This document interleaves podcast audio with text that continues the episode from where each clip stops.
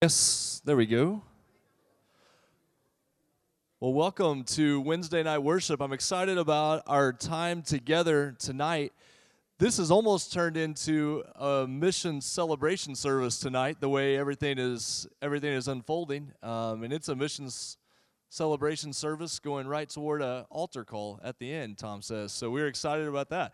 Nothing should propel evangelism like missions, so and vice versa. But those two uh, we're able to celebrate tonight. We have a couple of guys that play on the Ambassadors baseball team who are going to share with us just in a few minutes. One of them got caught up in one of the mini wrecks on I 35. He wasn't in the wreck, he just got caught up. Jim and I were in downtown Oklahoma City and looked at the Google map, and it was that wrong color of red on I 35, and we're like, we're going around that. So, uh, so anyway, those guys will be here. Uh, hopefully, they'll be able to share. We have a couple already that are here, so they're going to say something before that happens, uh, I want to tell you that we went this afternoon to see uh, Robert Collier, Dr. Collier. Many of you know he's in the hospital at St. Anthony downtown, not doing well. He's just, uh, and it's happened quite suddenly. I mean, he was in the memory care unit, but within the last 36 hours, he's gotten really bad off. So Jim was able to pray over him and uh, just continue to pray for pray for their family Maureen was able to come and see him, you know, and her understanding of who he is and interacting isn't always great, but they said she was very encouraged just being able to come and, and see him in the hospital, even though he's not responsive right right now. So just pray for him. Um, Stu sent me a text message earlier that he and Debbie weren't able to be here tonight, but they are going, Stu, their ministry, they're going to Honduras leaving this Sunday for a mission trip. So pray for Global Harvest, pray for Stu as he travels to uh, Honduras beginning this Sunday for one of their mission trips, uh, being able to being able to pray for them. Anything else you all know of right now? Things going on? Yes, let's hear it.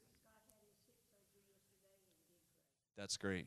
So Scott Raper was able to have his uh, hip surgery that he thought he was going to have a week ago or two weeks ago, and it just did postponed twice. Third time's the charm, though. So we're glad about that. Yeah, we're glad about that. Yeah.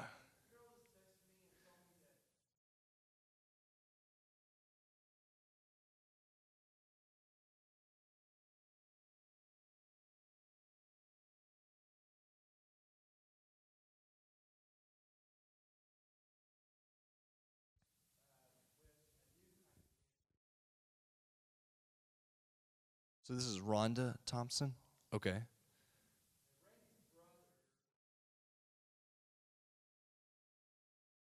Okay. Okay. Huh. Yeah, I know. Thanks for that update. I know, yeah, people will connect. Okay. Yeah, I know many of you will know them and be able to reach out to them. So, also, oh, sorry, Crystal. Oh, yeah. Uh, Jeremy Russell uh, his sister passed away this afternoon. So she's been through a lot of a lot of struggles and uh, it's been a been a lo- lot of hard years. But she passed away this afternoon. So pray for Jeremy and Sally and their family as they they care for them. I guess we don't know anything about like where she is in terms of uh, funeral or yeah.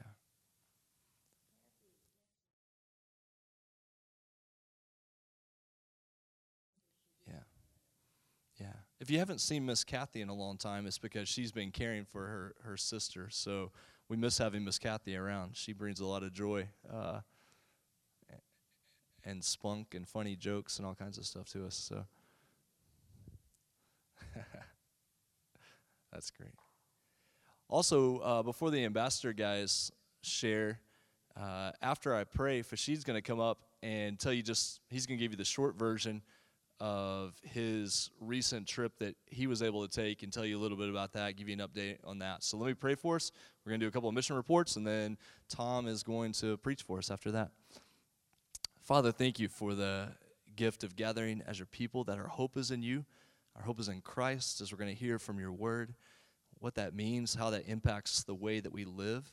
There's an eternal hope, but there's also that living hope uh, that guides our lives even right now as we read about in First Peter. And Father, thank you for your grace in our times of need, these families that are suffering because of loss in their family or things that have happened with surgeries. God, we pray for them.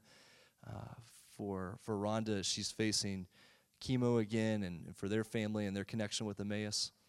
God, thank you for Tom and Linda. God, thank you for their legacy of faith that stretches back uh, generations and stretches forward, even now, the impact that their lives are able to have and their family. God, we thank you for them and and the opportunities you've given them and the way you're still at work in so many ways uh, through their family, through them as a couple. God, thank you the example they are and for him having a chance to share your word and uh, share about mission work as well with us tonight. God, thank you for the ambassador baseball guys and the ministry they've had this week with the camp and all the work they put into that. Father, thank you for Fashid and his uh, friendship and partnership in the gospel. And God, thank you for him and his family. In Jesus' name, amen. That is good background music for a prayer right there. That's amazing. Good job. I knew I need to wrap that up fast, but I was like right in the middle of it. So, oh, that's too good. Where's Jeff Meyer with the ESPN song when you need him for the phone to go off? So, all right, Fashid, you get to follow that. Your your turn. So, come on. Uh, tell people. Uh, tell people where you've been for the last few weeks, kind of what led to that trip, and then maybe just uh, a couple of ways that we can continue to pray for you. So, thank you, Lord.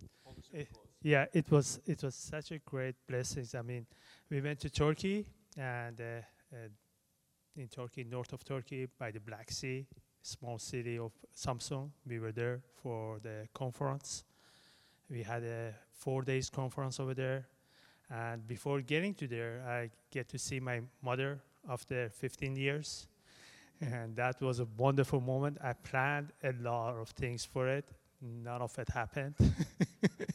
I mean, I planned that I'm going to give the camera to my wife. She's going to record it. I'm going to hug her. I'm going to talk with her. None of it happened. We just saw each other, hug each other, and start crying. That was a wonderful moment. And then uh, I met my brothers. Uh, one of my smallest brother, he managed to come and uh, he gave his heart to Lord. So he was one of the persons that I baptized in Black Sea. Uh, we had salvation. Another person came just like that. She didn't ever never, never planned. She she didn't know what's going on. She just knew that she has to be there. So she came and we shared the gospel. We had a wonderful uh, people that joined us in a conference. Uh, we planned the conference for 15 people, but the last day we had 30 people.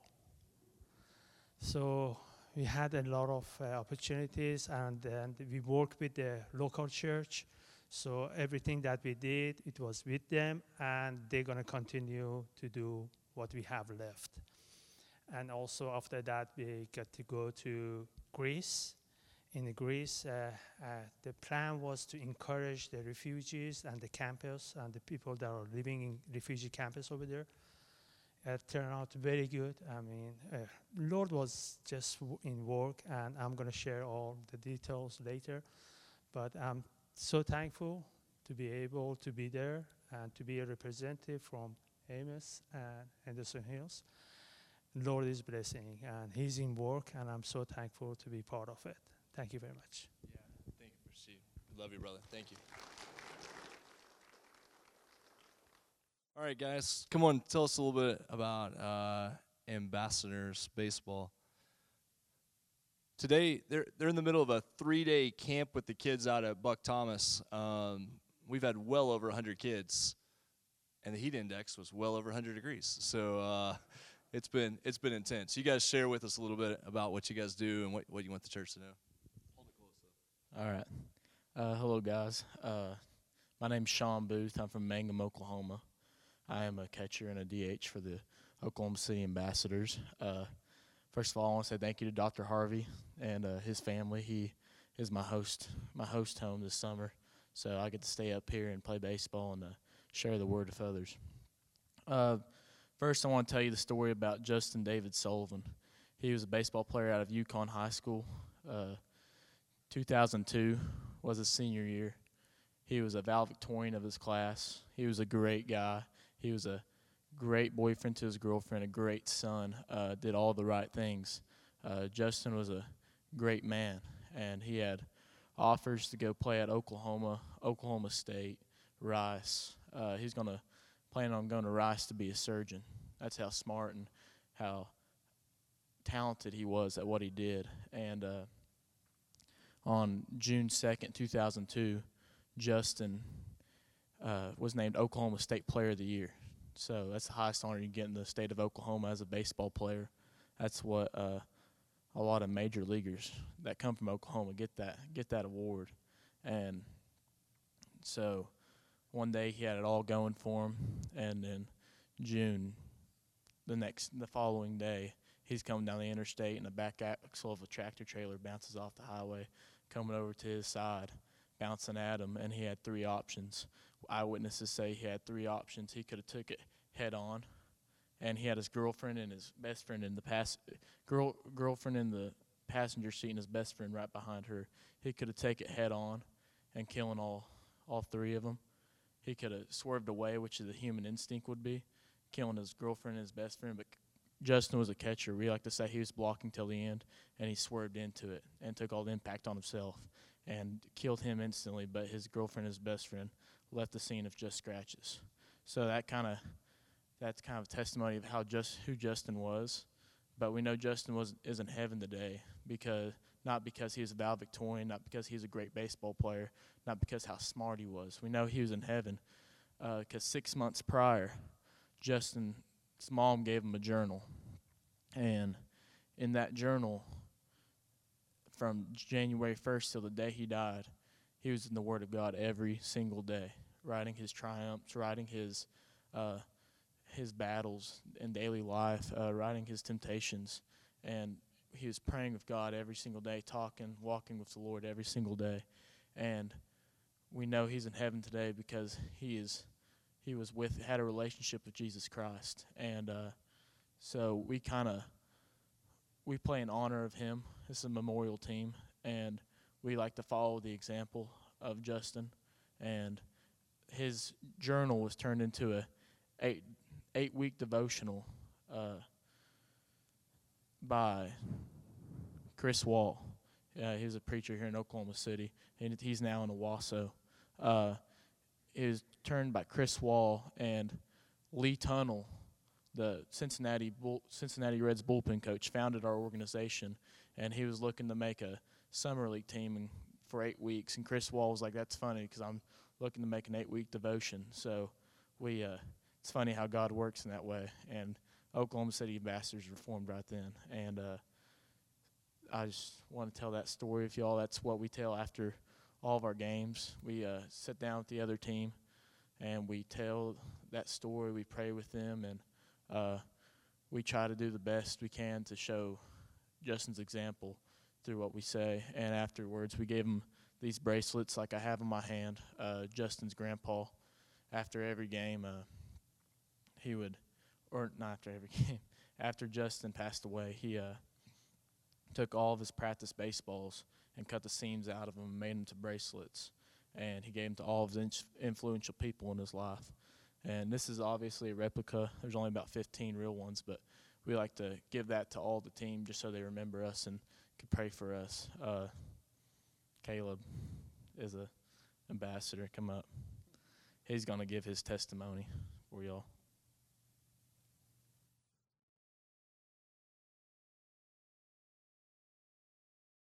Uh, hi guys. Uh, so my name is Caleb Jansen, and uh, this is my first year to play with the Ambassadors. I just graduated from uh, Christian Heritage Academy in Del City, and I'm going to uh, play baseball with Sean at Oklahoma Christian in the fall. Uh, so my story is, um, I was my dad's a pastor. He planted a church about eight years ago. It's a small church in Oklahoma City called Crosstown.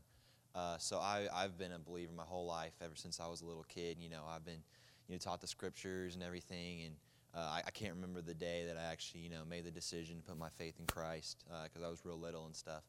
Uh, but I continue, you know, to grow in my faith. And uh, when I turned 13, uh, my dad uh, took me through a baptism class, and I learned about the scriptures and all that, and and got baptized on Easter 2014 when I was 13. and then throughout the years, you know, I just, you know, continue to, you know, grow in my faith and you know grow closer to God. And one thing that I really struggled with was um, my salvation and, and, my testimony because I was like, man, my testimony is kind of boring. Like I, I don't really you know know what to sh- say. I've just always been a Christian and all that, and it, it led a little bit into some you know some doubts and like if it's this easy to be a Christian for me, like what, what's the point? You know, like, like this is kind of ridiculous. But then I, I was at um, a youth evangelism conference in uh, at Falls Creek. Uh, it was in January, and the speaker there was talking about guys like me, guys who have a testimony of I've always been a believer, and you know this is weird. Like I, I don't kind of start to lose faith a little bit because you don't have an interesting story, you know. And he said something that really like moved in me and uh, really changed my life. Kind of, he was like, "Your testimony is even more amazing than like those people who, uh, well, not even more amazing. They're all amazing, but it's e- it even you know it's even more like powerful because it shows God's faithfulness your whole life. Like never once did He you know let you fall or anything like that. And and basically my testimony isn't anything about me, isn't anything about I, what I went through. It's about what Jesus Christ did for me on the cross. And so uh, through that, it really you know cleared my mind and helped me realize that it's not about me. It's not about what I go through in my life. What, God uses that, but it's about what Jesus did 2,000 years ago on the cross. And so, uh, you know, this this summer has been you know great for me in my life. It's gonna, probably going to be a part of my story for a while because I've learned a lot about myself and, and my flaws. You know, being on a three week trip with these guys every day, you learn a lot about yourself and how you work with other people. And so, um, it's been a great summer, and you know, I've really enjoyed growing close to God and close to these guys. And so, uh, yeah. I just, you know, a little about, a little bit about these guys is, you know, they're going off to college, and and um, this summer, like Caleb said, has really taught them a lot. Um, they were just put through the gauntlet, is what I call it. Um, three weeks of on the road, over 21 days together, um, without a fight breaking out.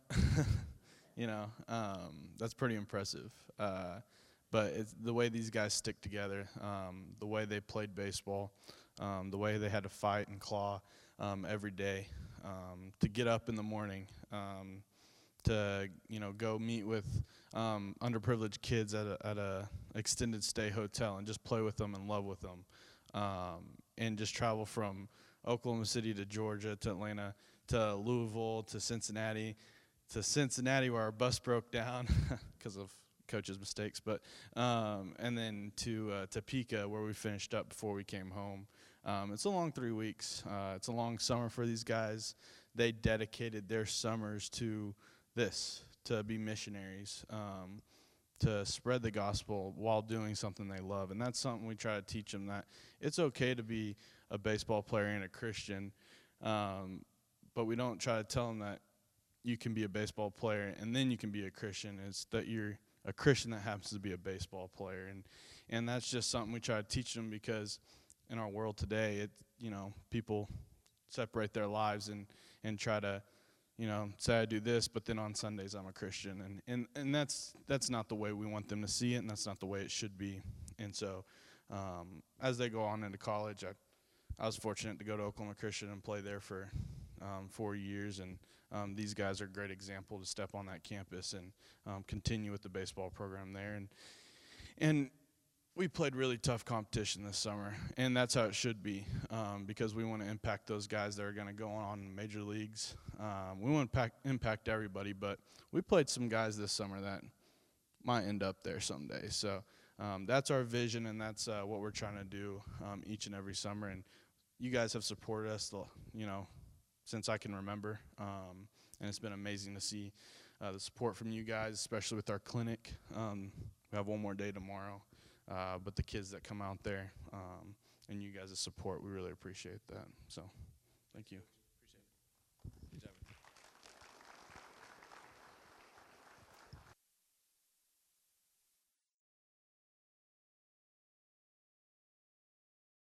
Everybody's ready to go home, right?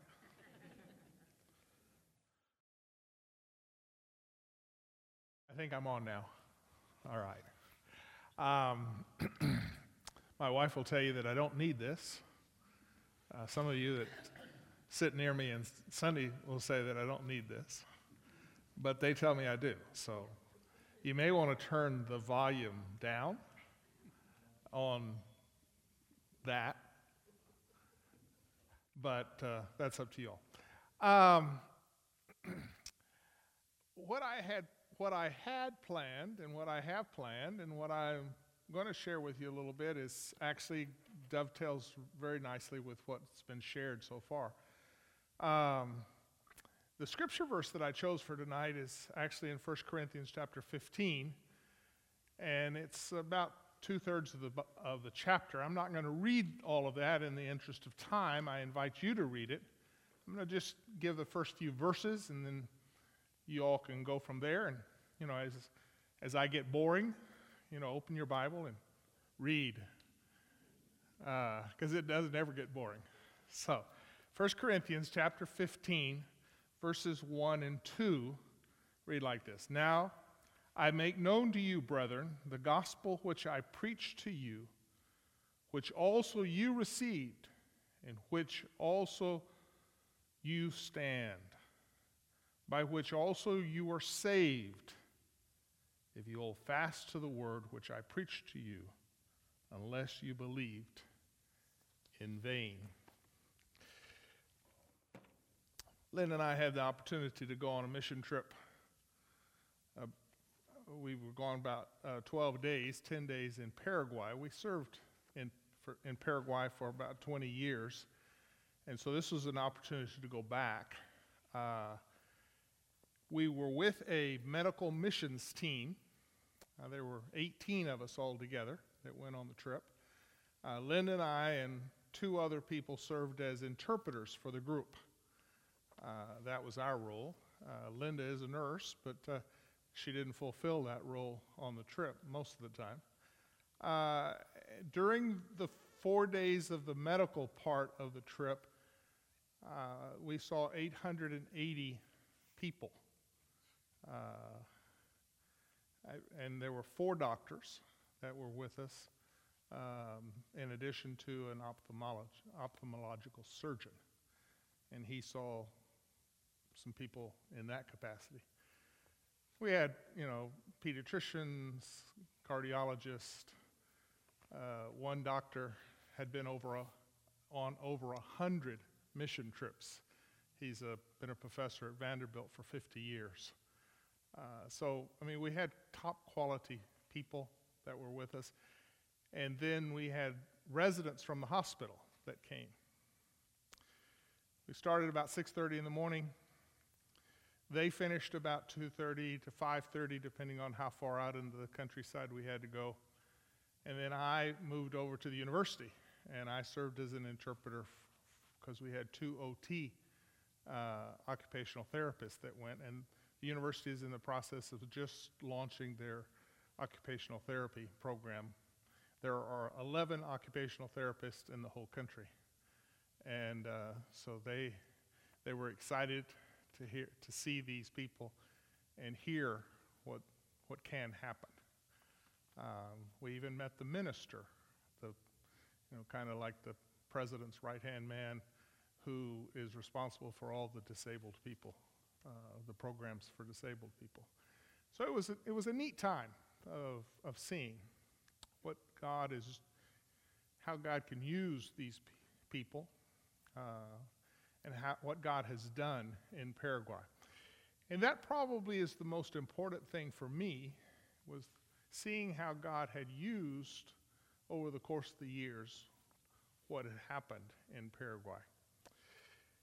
You know, one of the things about the scripture verse is that it zeroes in on the fact that we are all born in sin. You know, Adam sinned, started the snowball going downhill pretty fast. And all of us fall into that category. Um, I was reminded that, you know, even if you don't believe that, I mean, some people say, no, no, I, am better. You know, I, I'm, I'm better than Owen.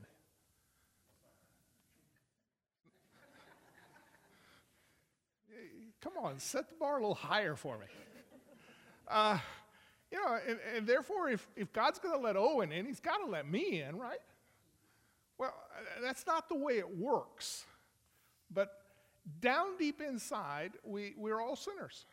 Uh, I was reminded in what was of a time when I was in, uh, in Paraguay and I was visiting in this home. And there was a, a young mother and she had a two year old. And we were talking, and Paraguayan homes are fairly, at that time, were fairly small. And so the kitchen was, you know, it's kind of like a studio apartment. And uh, so she, uh, she watches her two year old and she tells her two year old, don't touch the oven. So the two year old's playing, enjoying herself, and I'm watching the two year old out of the corner of my eye. And I see her, as the mother's engaged with me talking, inching closer and closer to the oven. And then I watch her as she looks back at her mother to make sure whether her mother is watching her or not. And when she sees that she's not,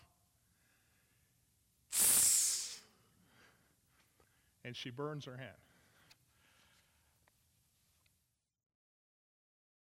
God told Adam, You can eat any fruit in the garden you want, just not this one. Because God loved Adam. That mom told the daughter not to touch the oven, not because she wanted to punish her, but because she loved that little girl and knew that if she touched that oven, she'd get burned. God knew that if Adam ate of that fruit, not only he, but all of us would fall into those same kind of patterns of life, of sin. As a result, there's a, a God sized hole in each one of us that needs to be filled. And that's what this passage is about how God has gone about filling that God sized hole. Through Adam, sin came. Through Jesus, salvation came. Unfortunately, we are built in such a way that we want to do it ourselves. So, we've gone through life, all of us, gone through life thinking that we know better than God. And that, you know, even, and I grew up in the church too, by the way. My dad was a missionary. My grandfather was a, a, a deacon in a church. And um, I was reminded, and I'm trying to remember this name, but uh, one of your executive secretaries of the Baptist General Convention of Oklahoma was my was a, an elementary or an intermediate student under my grandfather and gave his life to Jesus under his tutelage. I've, I've got it written down someplace and I'll, I'll remember it. Some of y'all would probably recognize the name. But you know, eh, eh, all of that heritage means nothing. And we, we try to claw through life, try to do what we can. As I was remembering my experiences in Paraguay, I remembered a time when my very first funeral in Paraguay. Um, we had started a little church on the, the north side of Fernando La Mora, which would be like, like Moore is to Oklahoma City. I mean, it's just a, a, a, next town over. And um, we were busy trying to evangelize that part of the city or the town. And there was a man that gave his life to Jesus and became part of our, our fellowship, and his mother died. He was the only evangelical Christian in his family. So he invited me over to the funeral. Well, funerals in Paraguay are different than funerals here. Uh, they don't embalm. And so the corpse has to be buried within 24 hours. And so the family spent all night hovering around. And some of you all may remember things like that. I mean, you know, some people are young, like Dub here. He probably remembers something like that happening here, even here in Oklahoma. Uh, that may have happened to you. And, and so we came that night and we sat there all night long around the corpse. Uh, the next morning, the Catholic priest came in and did his thing, and um, I tell you a lot. I tell you more about the story, but I've run out of time. So we uh, we got ready to go, got us, and and I wasn't sure what I was supposed to be doing there, frankly, other than just being there with my friend. So we got out to the cemetery, which is not far away. And there was a, there's a place in the front of all the cemeteries where they, you can have a ceremony or a worship experience. And so the, the son asked me, I want you to preach the gospel right here, right now. So, you know, being a good preacher, I couldn't turn him down. so I did. I even gave an invitation. Nobody responded at that particular moment. I'm hoping that somebody heard the gospel. And then we carry, they carried the, the coffin to the place that was prepared. And as they lowered this woman's body into the hole, her daughters threw themselves onto the coffin. The men were lowering the coffin down and they threw themselves in and kept hollering, Mama, Mama, don't leave me, don't leave me. The men, the husbands, and the brothers had to pull these women off the coffin, and the women left claw marks in the top of the coffin as they were trying to hold on to this coffin. all of a sudden it dawned on me that's called hopelessness. They had no hope whatsoever. Today would have been my, my father's 91st birthday. My father died almost 40 years ago, this last Easter. 39 years ago, this last Easter. But I have hope. One day, we'll celebrate together in heaven. I'm not throwing myself on an empty coffin. There's nothing in that coffin for me. It's a shell. It was a shell of a body when it was put in there. There's nothing there now because he's in heaven. That's where my hope is. Unfortunately, we have a lot of people around us that don't have that hope. They live in that hopeless state, even in a, you know, in kind of th- this, th- this, oh, I don't know what you call Oklahoma, but anyway, whatever Oklahoma is. Where, I mean, I was sitting around the, at lunch today at, at a little restaurant three families around us were talking about church. I mean, you know, what world do I live in? The world I, I lived in before I came here was mirrored by this by a young lady a conversation i had with this young lady and i was asking her about her faith background and she said my grandmother attended church and I did too when I was five with her. She has no Christian background whatsoever. And frankly, that's the growing population that we are faced with in America today. Uh, we claim to be a Christian nation. We never really were. We, ha- we were a nation that had Christian influences, but even those are going by the wayside. Our hope is found in Christ. you know, one of the neat things about Christianity is that of all the world religions, and several years ago I had an opportunity to, to go to India. And I went to Hyderabad, up on this mountain, this temple. And they claim that India has, that the Hindu religion has 365 million gods. No. It's kind of one of those things. If we forgot somebody, go ahead and let's do something because we just don't want to make, we just don't want to miss out. So as I was walking up towards this temple, I saw this, this shrine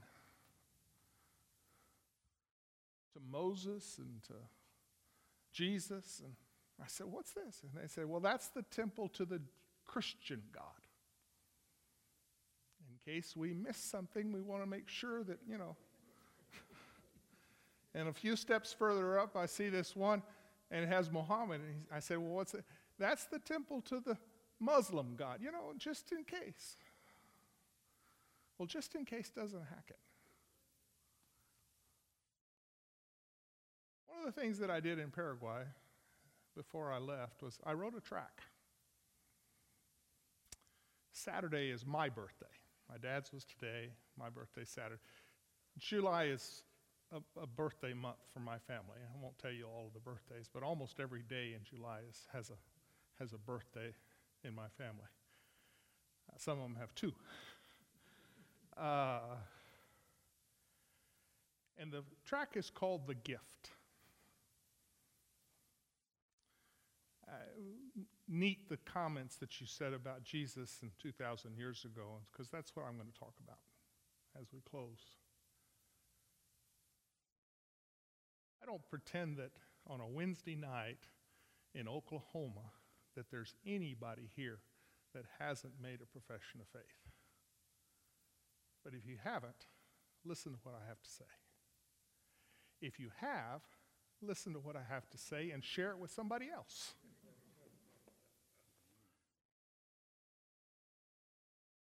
2,000 years ago, Jesus bought a gift for me.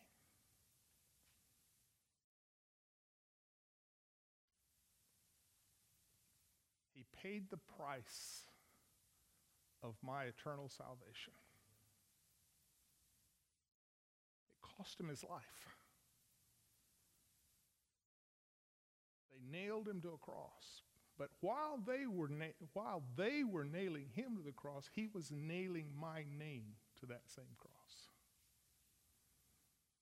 Written on a little piece of paper that nobody can see, he wrote Tom Law. Now that was the gift tag for the gift that he had bought for me. Throughout all these 2,000 years, that gift waited for me. And he bought a gift for each one of you, too. And for those same 2,000 years, that gift waited for you. Now, I told you that Saturday is my birthday.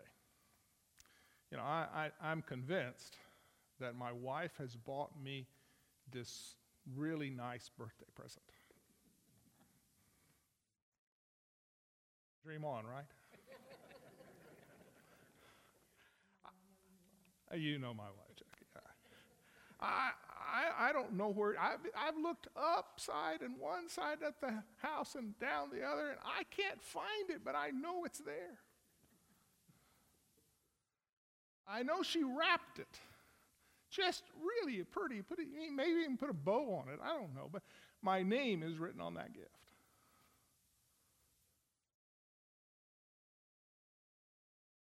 That gift doesn't belong to me. She bought it, she paid for it, she wrapped it, she hid it. It's hers. 2,000 years, Jesus has wrapped a present for you. And for 2,000 years, that present's been out there waiting because it's his. He bought for. He paid for it. But come Saturday, she's going to pull that gift out and she's going to hand it to me. She's going to hold it out. I'm going to smile from ear to ear and just be all, all excited. But you know, even when she reaches her hand out and holds the gift out to me, it's not mine. It still belongs to her. During these 2,000 years, Jesus has been holding the gift of salvation out to each one of us. But just like that gift on Saturday I, that I have to do something about, we have to do something. It's not until I reach out and accept that gift that it becomes mine. Jesus' gift of salvation isn't ours until we say, Yes, I accept it. I accept what you've done for my life and how you changed it and how you want to change me as a result. One of the neat things about going back to Paraguay, and most of you don't have this experience because you are where you have always been. But I haven't been in Paraguay in 17 years. I haven't worked in Paraguay in over 21 years. The neat thing about it is, those people that I invested in for 20 years in Paraguay and seeing how they've changed, how they've grown, and how God is using them. One of the first people that I ever baptized came up to me and gave me a big hug a young, I knew her as a young five or six year old when we started this church on the north side of Zona Norte, Fernando La Mora. And she said, Pastor, I think I was one of the first people you ever baptized. And I said, You were. We went out into the middle of the Paraguay River. And after we baptized and I came back in, they asked me if the piranha had nipped at my heels. And I said, Oh, there were piranha in there? They said, Yes, there are. See, over there. I, hadn't see, I didn't see them and didn't feel them. I'm glad that I wasn't aware. but now, 20 something years later, 30 actually, more like 30 something years later after I, she now, as a, a young professional, works in the Baptist hospital, a leader. Her brother is the assistant administrator of the hospital. Other men that I invested in have become one's the executive director of the executive secretary of the convention, and another one wrote a law which, for the first time in history in 2002, allowed evangelical chaplains in the Army. Up until 2002, you had to be a Roman Catholic in order to be a chaplain in the Army.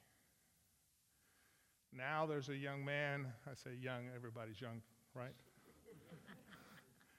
Who is a colonel about to get his general stars, who is head of the evangelical chaplains, and he has more than a thousand soldiers, evangelical soldiers that have given their heart to Jesus and share in the military barracks what Jesus has done in their hearts.